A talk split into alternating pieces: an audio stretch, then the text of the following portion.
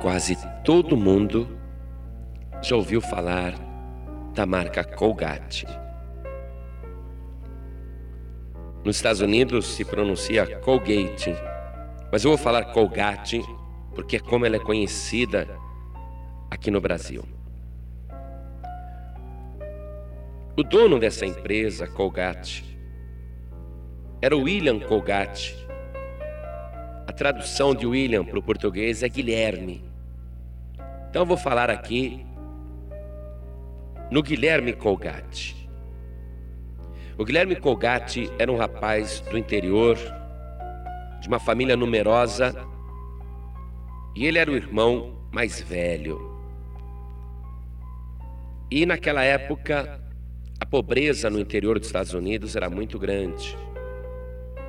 Quando ele completou 16 anos de idade, o pai dele falou: Meu filho, é melhor você ir para a cidade grande, trabalhar, procurar um emprego e até mandar algum dinheiro aqui para a gente, para ajudar a sustentar os teus irmãos e a tua família.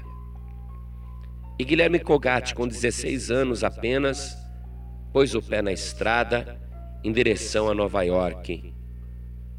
E ele chorando pelo caminho, triste por se separar da sua família, ele encontrou um velho conhecido, um senhor de idade, cristão, fiel a Deus.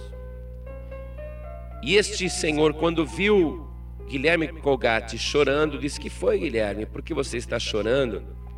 Ele disse: É que eu vou embora de casa e eu estou triste por me separar da minha família e ir para uma cidade estranha como Nova York, uma cidade tão grande. E este velho então disse ao Guilherme Cogatti: Vamos ajoelhar aqui na estrada e vamos orar a Deus. E este velho orou junto com Guilherme Cogatti. E este velho teve uma revelação de Deus.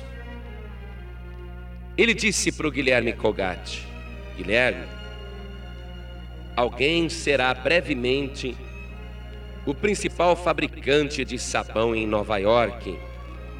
Espero que seja você. Seja um homem prudente, dê o seu coração a Cristo. De cada dólar que você ganhar, dê a parte que pertence a Deus, seja um dizimista fiel. Faça um produto honesto não roube no peso, e sei que você se tornará muito rico.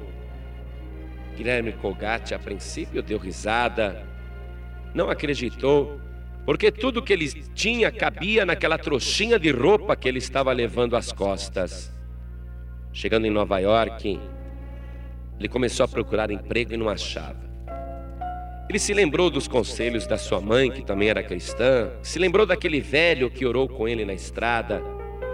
E ele procurou uma igreja, aceitou Jesus como Salvador e se tornou membro daquela igreja, mas não conseguia arrumar emprego. Então ele fez com Deus um voto. Ele disse: Meu Deus, se eu arrumar um emprego, eu vou te dar o dízimo de tudo que eu ganhar. E Deus ouviu aquele voto de Guilherme Colgate. E veja como Deus trabalha. Ele arrumou um emprego justamente numa fábrica de sabão, mas era uma fabriquinha pequena. O dono da empresa era um senhor de idade, que não tinha família. E quando viu Guilherme Colgate, um rapaz do interior, aquele jeitinho caipira dele, um moço simples, puro, pedindo emprego, Aquele velho deu emprego para o Guilherme Colgate na fábrica de sabão. E o Guilherme foi aprendendo o trabalho. E o velho foi vendo que o Guilherme Colgate era esforçado. Algum tempo depois, o dono da empresa de sabão disse para o Guilherme: Você não quer ser meu sócio? E o Guilherme falou: Eu gostaria, mas eu não tenho dinheiro para comprar uma parte da tua fábrica de sabão. E o velho disse: Não, eu vou ser o sócio capitalista e você vai ser o sócio que trabalha. Porque eu já estou velho, já não tenho tanta saúde e você é jovem. Eu te dou sociedade. E o Guilherme Cogatti então se tornou sócio da fábrica de sabão. E Deus foi abençoando o Guilherme Colgate, que dava o dízimo de tudo que ganhava. Alguns anos depois, aquele velho que era sócio do Guilherme Colgate na fábrica de sabão, ele morreu. Morreu de idade, morreu idoso. Guilherme Colgate então se tornou único proprietário daquela fábrica de sabão.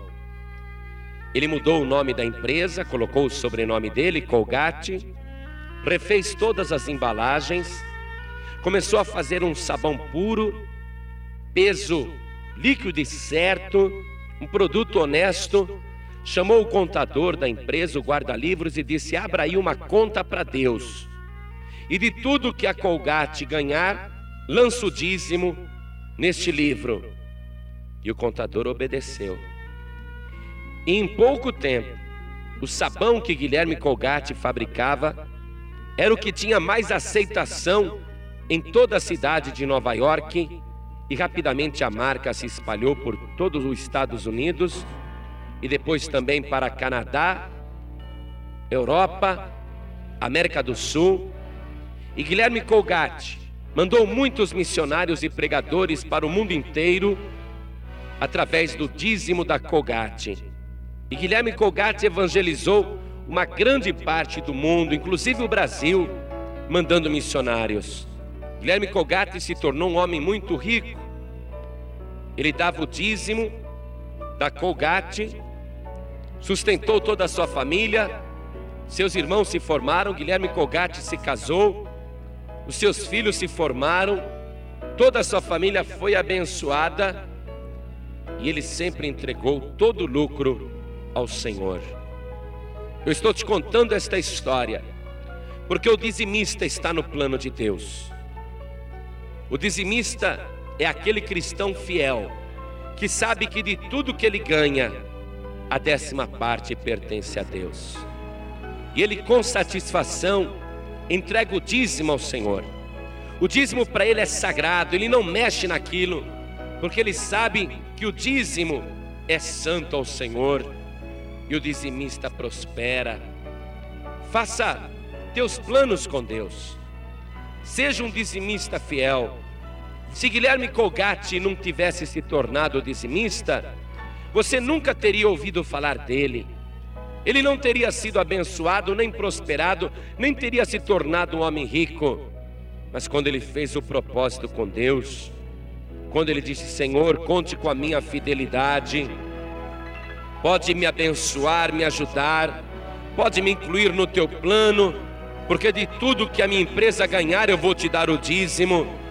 E assim Guilherme Colgate prosperou e se tornou um homem muito rico, e o mundo foi abençoado pelos missionários que ele enviou, pelas ajudas financeiras que ele deu a missões, e ele se tornou uma bênção nas mãos de Deus. Sua vida foi abençoada, sua família foi abençoada, tudo porque ele se lembrou: buscai em primeiro lugar o reino de Deus e a sua justiça, e as demais coisas vos serão acrescentadas.